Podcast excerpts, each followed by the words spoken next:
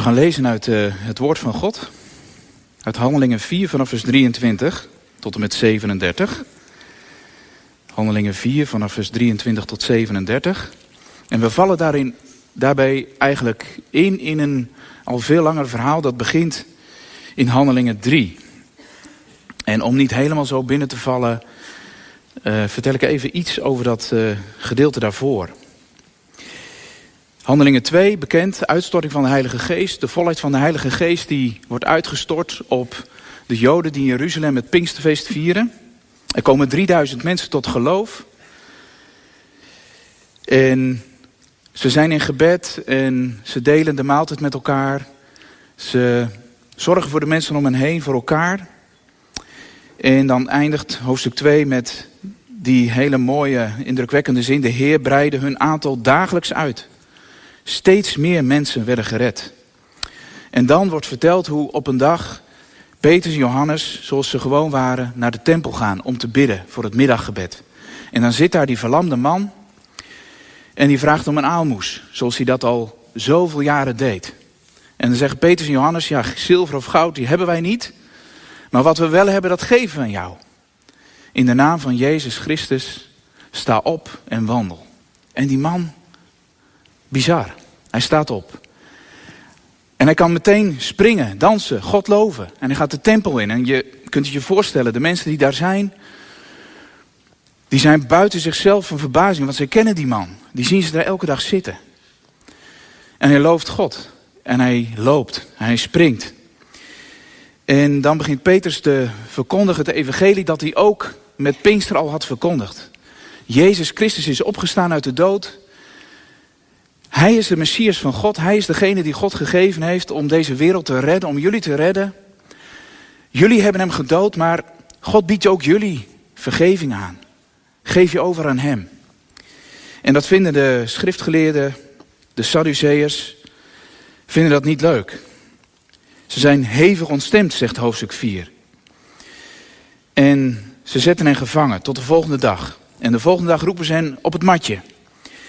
En Petrus die krijgt veel vrijmoedigheid om op, ook op dat moment te getuigen dat Jezus de enige naam onder de hemel is waardoor je gered kunt worden. Handelingen 4 vers 12. En dan worden ze gegezeld, ze worden bedreigd, en ze worden, maar ze worden wel weer losgelaten. En ze mogen van die religieuze leidslieden van het volk, mogen ze op dat moment, ze worden bedreigd, zeggen van, jullie mogen niet meer spreken in de naam van deze Jezus. En dan komen we aan bij Handelingen 4, vers 23. Nadat Petrus en Johannes waren vrijgelaten, gingen ze naar de leerlingen en vertelden alles wat de hoge priesters en de oudsten hadden gezegd.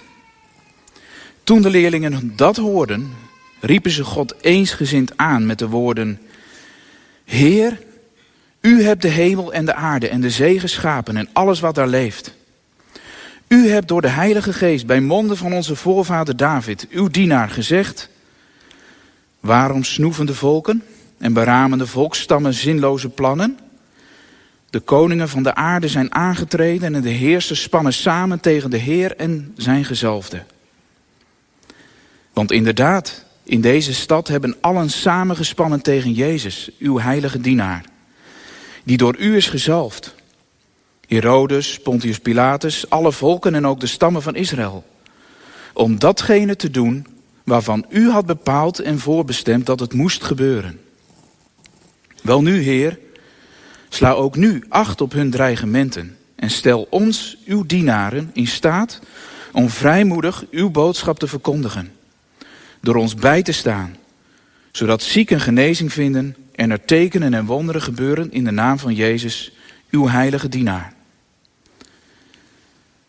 Toen ze hun gebed geëindigd hadden, begon de plaats waar ze bijeen waren te beven. En allen werden vervuld met de Heilige Geest en verkondigden de boodschap van God vrijmoedig. Allen die tot geloof gekomen waren, leefden eendrachtig samen. Geen van hen beschouwde zijn bezittingen als zijn persoonlijke eigendom, want ze hadden alles gemeenschappelijk. De apostelen bleven met grote kracht getuigen van de opstanding van de Heer Jezus en God begunstigde allen rijkelijk. Niemand onder hen leed gebrek. Wie een stuk grond of een huis bezat, verkocht het, bracht de opbrengst naar de apostelen en legde die aan hun voeten neer, waarna het geld naar behoefte onder de gelovigen werd verdeeld. Een van hen was Jozef, een leviet uit Cyprus, die van de apostelen de bijnaam Barnabas had gekregen, wat in onze taal zoon van de vertroosting betekent. Hij bezat een akker die hij verkocht, waarna hij het geld naar de apostelen bracht. Dit is het woord van God.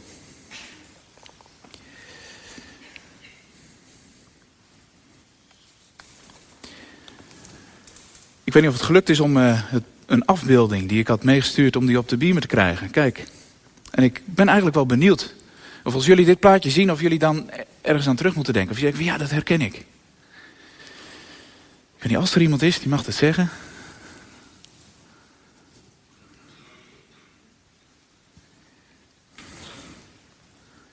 Niemand?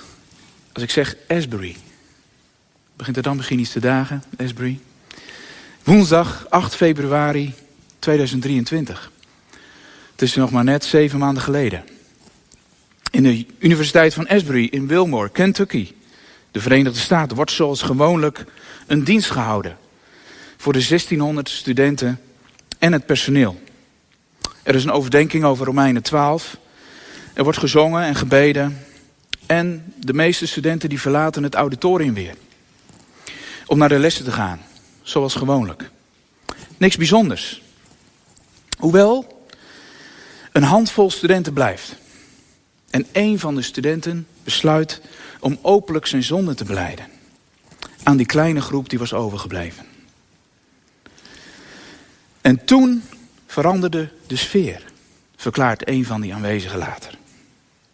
En schijnbaar zonder reden komt er die dag geen einde aan de dienst. Steeds meer studenten keren terug. Als ze ervan horen. Er wordt aanhoudend gebeden. Er wordt gehuild. Er wordt gezongen. Zonden worden beleden. Getuigenissen worden gedeeld. Momenten vol van uitbundige aanbidding. Ze worden afgewisseld met momenten van stilte. De sfeer is bijzonder. Geen wanklank wordt gehoord. Lange vetes tussen studenten wordt bijgelegd. En de vriendelijkheid en de dienstbaarheid, die is ongekend. En gedurende de weken, de dagen en weken die volgen, wordt er 24-7 gebeden en gezongen. In het auditorium. En het auditorium, dat wordt al snel te klein. Als het nieuws van de Asbury Revival als een lopend vuurtje de wereld rondgaat. Met name via social media. Het is een opwekking. Een opwekking die vooral generatie Z, de minst religieuze generatie van de Verenigde Staten, lijkt te raken. Notabene, op 18 februari, het was acht, dus tien dagen later, wordt de hashtag Asbury Revival 63 miljoen keer bekeken op TikTok. Van heinde en ver reisden tienduizenden jongeren en ouderen af naar Esbury om iets mee te maken van deze uitstorting van de Heilige Geest. Om elders ook dat vuur weer verder te kunnen verspreiden. Op 24 februari worden de diensten beëindigd. Maar vele jonge levens zijn voorgoed veranderd.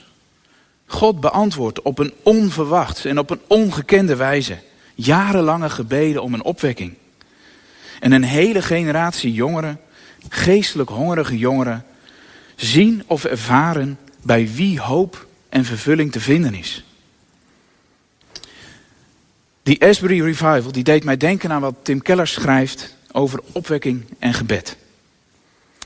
In zijn boek Centrumkerk wijst Tim Keller erop dat het de Heilige Geest alleen is die voor een blijvende verandering zorgt in mensen en in gemeenten. Voor opwekking, voor ontwaken, voor revival.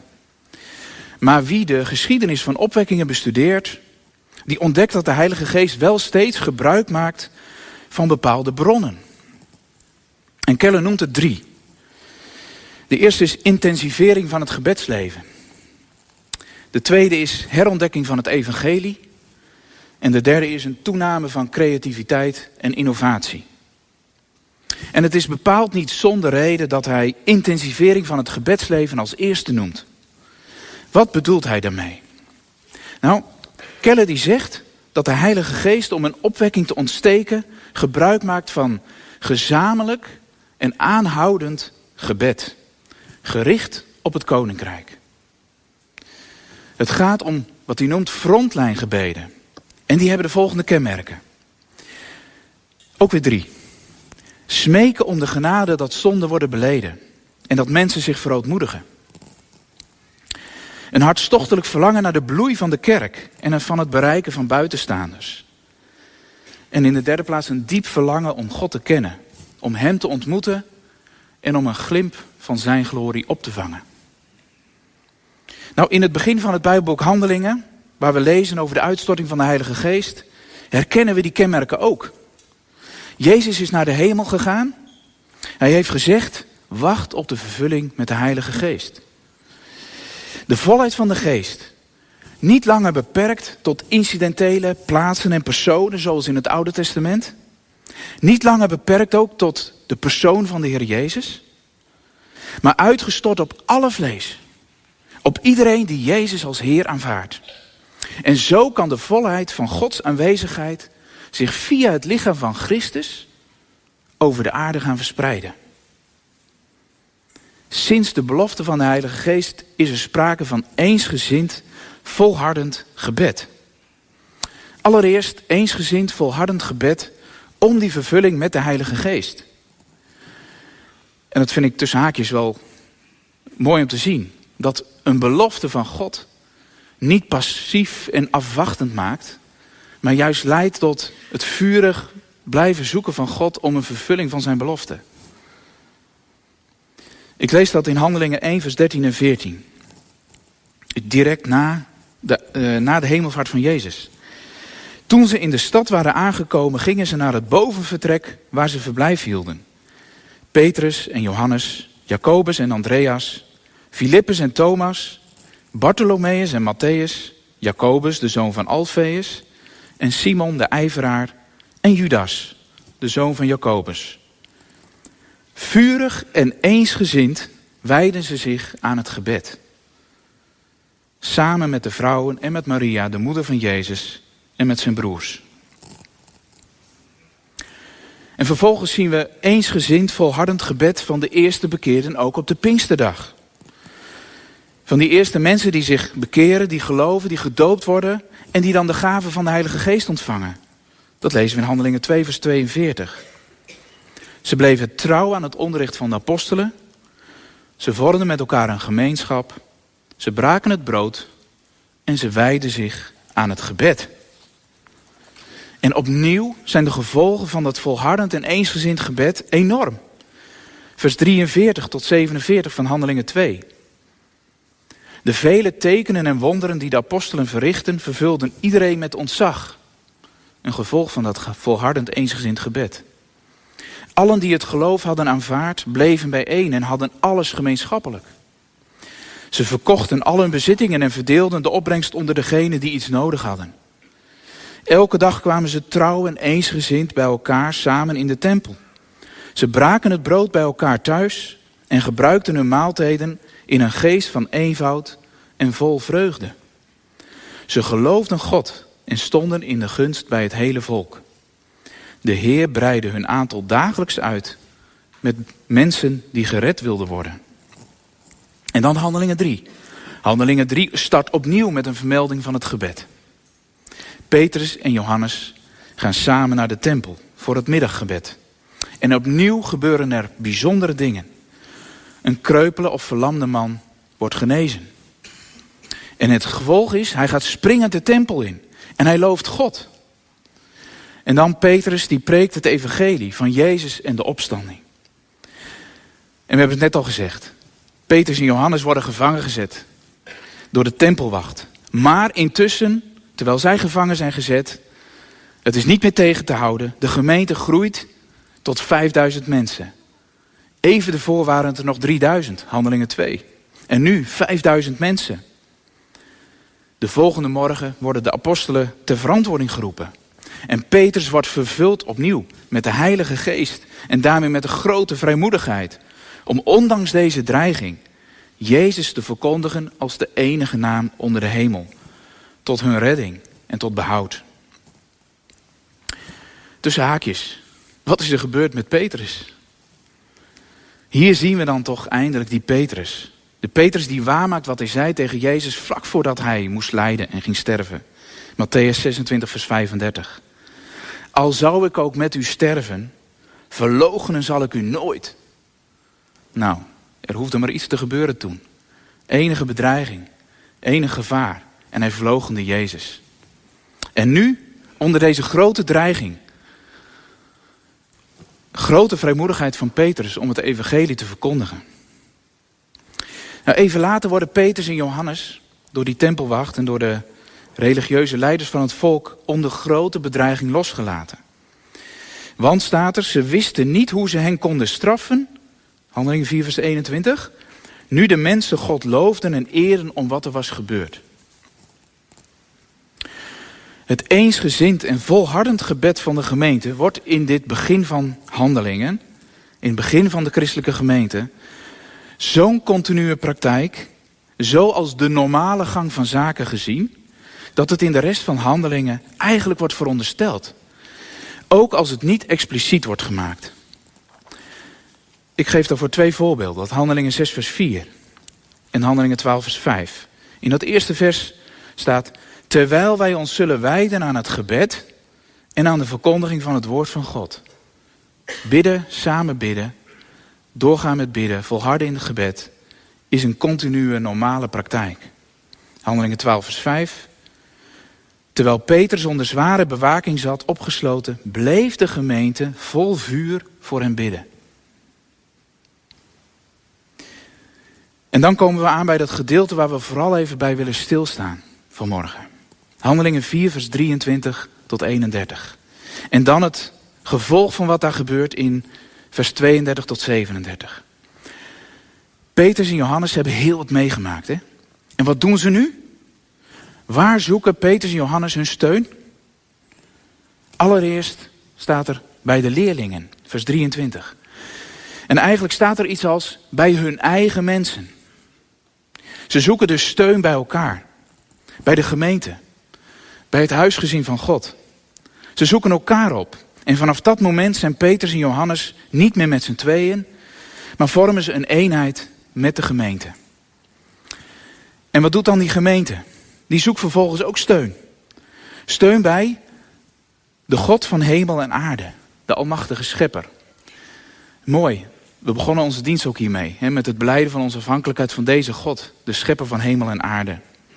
Vers 24, toen de leerlingen dat hoorden, toen ze hun verhaal hadden gehoord, riepen ze God eensgezind aan met de woorden, Heer, u hebt de hemel en de aarde en de zee geschapen en alles wat daar leeft. Ja, dat staat er niet voor niets zo. Het is goed om ons steeds weer in herinnering te roepen wie God is. Hoe groot en verheven en hoe machtig Hij is. Besef als je bidt dat je je rechtstreeks richt tot de schepper en heer van alles en van iedereen. Tot de Almachtige. Noem hem ook zo in je gebed. En herinner jezelf er zo, hier, uh, zo jezelf er ook aan en eer God ermee. Je doet er direct een beroep mee op zijn almacht. En dat mag ons als hele kwetsbare schepselen, als kinderen van de Allerhoogste, een diep vertrouwen geven. Dat ons niets kan overkomen. Of het moet met Gods medeweten en met Gods instemming zijn. Want nooit zijn wij uit zijn almachtige handen. Hier stopt het gebed niet. De gemeente zoekt vervolgens opnieuw steun. Zoekt steun bij Gods woord. Vers 25 en 26. En ze herinneren, ze herinneren als het ware God aan zijn eigen woord. U hebt het zelf gezegd, God. Wij herkennen onze situatie hier en nu in uw eigen woord. En daar vinden wij steun bij. Dat geeft ons de overtuiging, dat geeft ons de zekerheid dat wij hier niet zomaar bij elkaar zijn, zomaar met iets bezig zijn. En dat dit zomaar niet allemaal toeval is wat hier gebeurt. En dat wij niet hier zomaar alleen zijn, maar dat u bij ons bent. Want u hebt gezegd, bij monden van David, uw dienaar. En dan citeren ze vervolgens Psalm 2, vers 1 en 2. maar daarmee in feite de hele psalm. Waarom snoeven de volken en beramen de volkstammen zinloze plannen? De koningen van de aarde zijn aangetreden en de heersers spannen samen tegen de Heer en tegen zijn gezalfde. Dat heeft ook ons iets te zeggen. Ook wij zijn geroepen om onder alle omstandigheden naar het woord van God zelf terug te gaan. Wij mogen daarin onze eigen situatie getekend zien. En met, met dit woord van God naar God zelf teruggaan. God, u hebt het zelf gezegd. Het gebed van de gemeente is nog niet klaar. Ze zoeken opnieuw steun. Ze zoeken vervolgens steun bij Gods voorzienigheid. Bij Gods raadbesluit. Bij het vaste vertrouwen dat er niets gebeurt buiten Gods wil. Terwijl tegelijkertijd ieders volle verantwoordelijkheid blijft staan. Kijk maar naar vers 27 en 28. Herodes, Pontius Pilatus, de heidenen, ofwel de Romeinse machthebbers en de stammen van Israël, ze hebben samengespannen en ze zijn daar ten volle verantwoordelijk voor. Ze hebben samengespannen tegen uw heilige kind Jezus. Tegen de Messias, de redder, de verlosser. Ze zijn samengekomen om Jezus uit de weg te ruimen. Uit totaal verkeerde motieven. In niemand van al deze mensen is de vraag opgekomen: hoe kunnen wij de wil van God doen? En toch op een manier die wij niet werkelijk kunnen begrijpen. Hebben zij met wat ze hebben gedaan, gedaan, Handelingen 4, vers 28, waarvan u had bepaald en voorbestemd dat het moest gebeuren. Die gedachte kan ons verwarren. Nee, Gods voorzienigheid. Hoe, hoe kan dat? Onze verantwoordelijkheid, Gods voorzienigheid. Maar snap je dat in dit geval? En we mogen erover nadenken hoe dat op onze gevallen van toepassing is. Snap je dat het een enorme rust en troost kan geven? Dat God alles in handen heeft. Wat er ook gebeurt. Ook als het ogenschijnlijk totaal uit de hand loopt. Als het helemaal misgaat, zoals zo vaak het geval is. Op wereldschaal en zeker ook persoonlijk. God heeft alles in handen. Het loopt hem nooit uit de hand. Vertrouw daarop. En doe dat niet alleen, want dan slaat de twijfel en de vertwijfeling zomaar toe. Maar doe dat samen. Als gemeente van deze God. En herinner elkaar en God daaraan. En dan? Dan vraagt de gemeente natuurlijk om bevrijding uit die dreigende situatie. Om uitredding. God, sla acht op hun dreigementen. Grijp in. Zorg dat wij niet opnieuw worden gevangen genomen en bedreigd worden. Nee, dat vragen ze niet. Kijk maar naar vers 29. Wel nu, Heer. En daarmee met die kleine woordjes wordt eigenlijk echt duidelijk gemaakt dat er nu een conclusie volgt uit het voorafgaande. Aangezien het dan zo is, Heere God, dat u de almachtige schepper bent van de hemel en de aarde. En dat u alle dingen regeert. En alles al in uw woord hebt voorzegd. Wel nu, Heer, sla ook nu acht op hun dreigementen. En stel ons, uw dienaren, in staat om vrijmoedig over uw boodschap te spreken. Ze vragen om vrijmoedigheid. En vrijmoedigheid heb je alleen nodig in een onveilige situatie. Een situatie waarin alle signalen op rood staan. Doe het niet. Niet veilig. Een situatie dus die om moed vraagt. Om toch te zeggen wat je op je hart hebt. Ondanks de dreiging en ondanks alle gevolgen die het kan hebben. Een situatie die dus vraagt om vervulling met de Heilige Geest. De geest van God die ook een geest is van vrijmoedigheid. Van vrijmoedigheid om onder alle omstandigheden blijmoedig te blijven getuigen van de waarheid van Jezus' opstanding.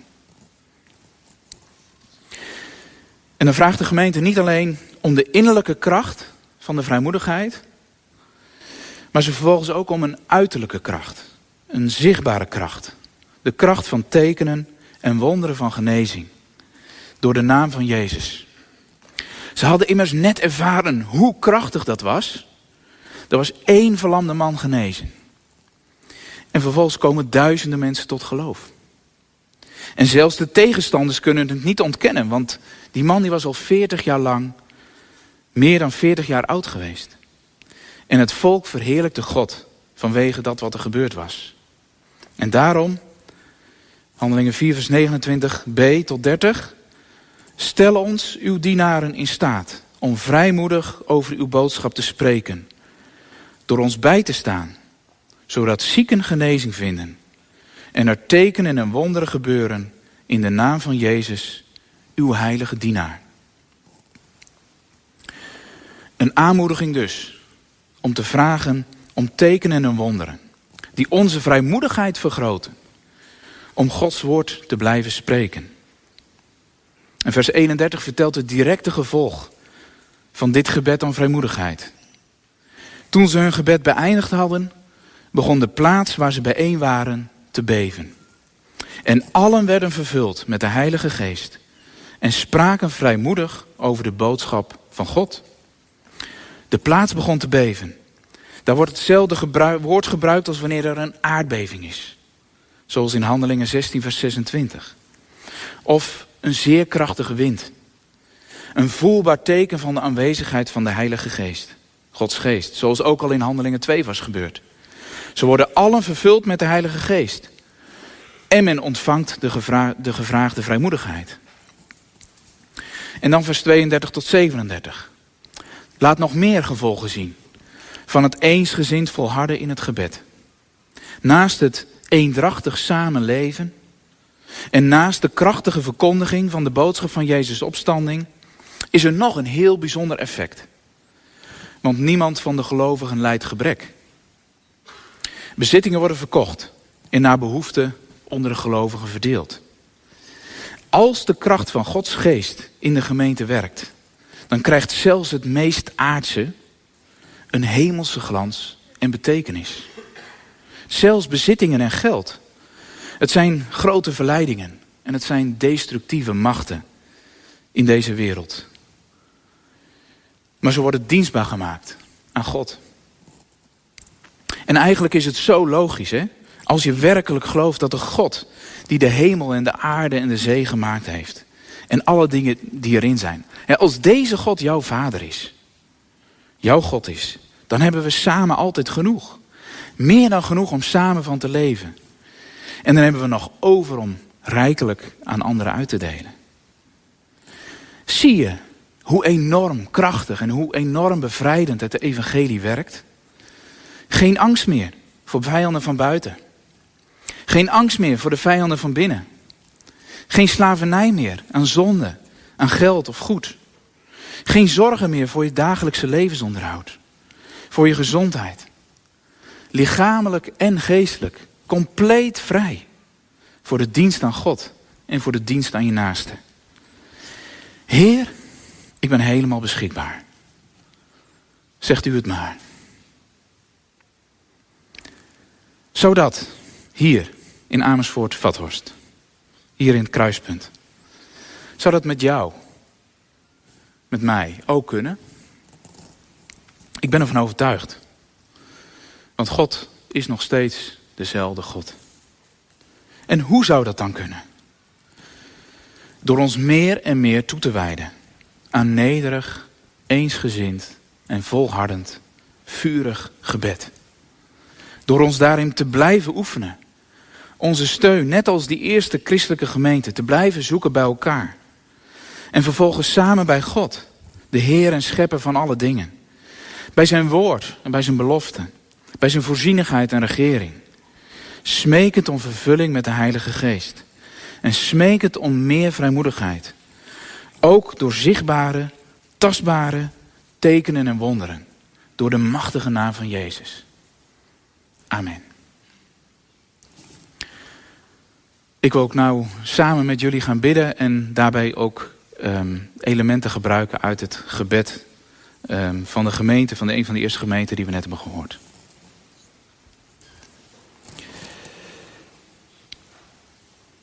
Heren, midden in een wereld vol onrust en dreiging.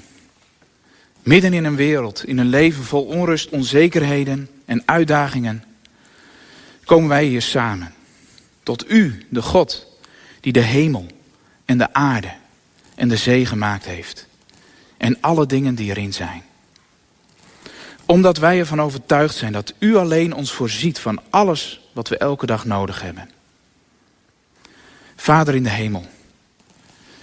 Wij kunnen niet zonder u tot u komen, met rechten en met eisen. Maar alleen in beleidenis van onze zonde, van schuld, van tekortkomingen tegenover u. Zowel persoonlijk als gezamenlijk. Heren, wij willen ons voor u verootmoedigen. En ook vragen om een heel diep besef van onze afhankelijkheid. Van uw trouw, van uw liefde, van uw genade. Door de verlossing die u gegeven hebt in de Heer Jezus Christus. Heren, wij verlangen ernaar om meer van uw glorie te mogen zien. In ons persoonlijk leven, in dat van de mensen om ons heen. In onze gemeente en door ons heen ook in de stad waar wij mogen leven. Wij prijzen uw naam, uw grote naam, heren, voor de gave van uw Zoon. Wij prijzen u, Heer Jezus Christus, voor uw ontzagwekkende offer aan het kruis. Wij prijzen uw Heilige Geest, dat u ons allen wilt vervullen met de kracht en met de vrijmoedigheid door de opstanding van Jezus uit de doden. Lof zij aan u, drie enige God. Wij pleiten op uw eigen belofte, heren, dat u met ons zult zijn. Hoor ons gebed als wij hier in uw naam samen zijn. Vul ons met uw heilige geest, heren. Zodat wij in alle vrijmoedigheid uw woord mogen spreken onder elkaar. En in Amersfoort Vathorst. Tot uitbreiding van uw koninkrijk. En tot eer van uw grote naam. Om Jezus wil. Amen. Voor de kijkers thuis. Wij zullen straks de livestream beëindigen. Fijn dat u op deze manier met ons verbonden was. U mag uw weg gaan in de wetenschap dat de Heer u zegent en beschermt. Op de weg die u gaat. Ga met deze zegen uw weg. En wees zelf ook tot een zegen. Amen. Gaan we zingen Huis van Gebed. Zullen we voor zover het kan en u dat wil hierbij gaan staan.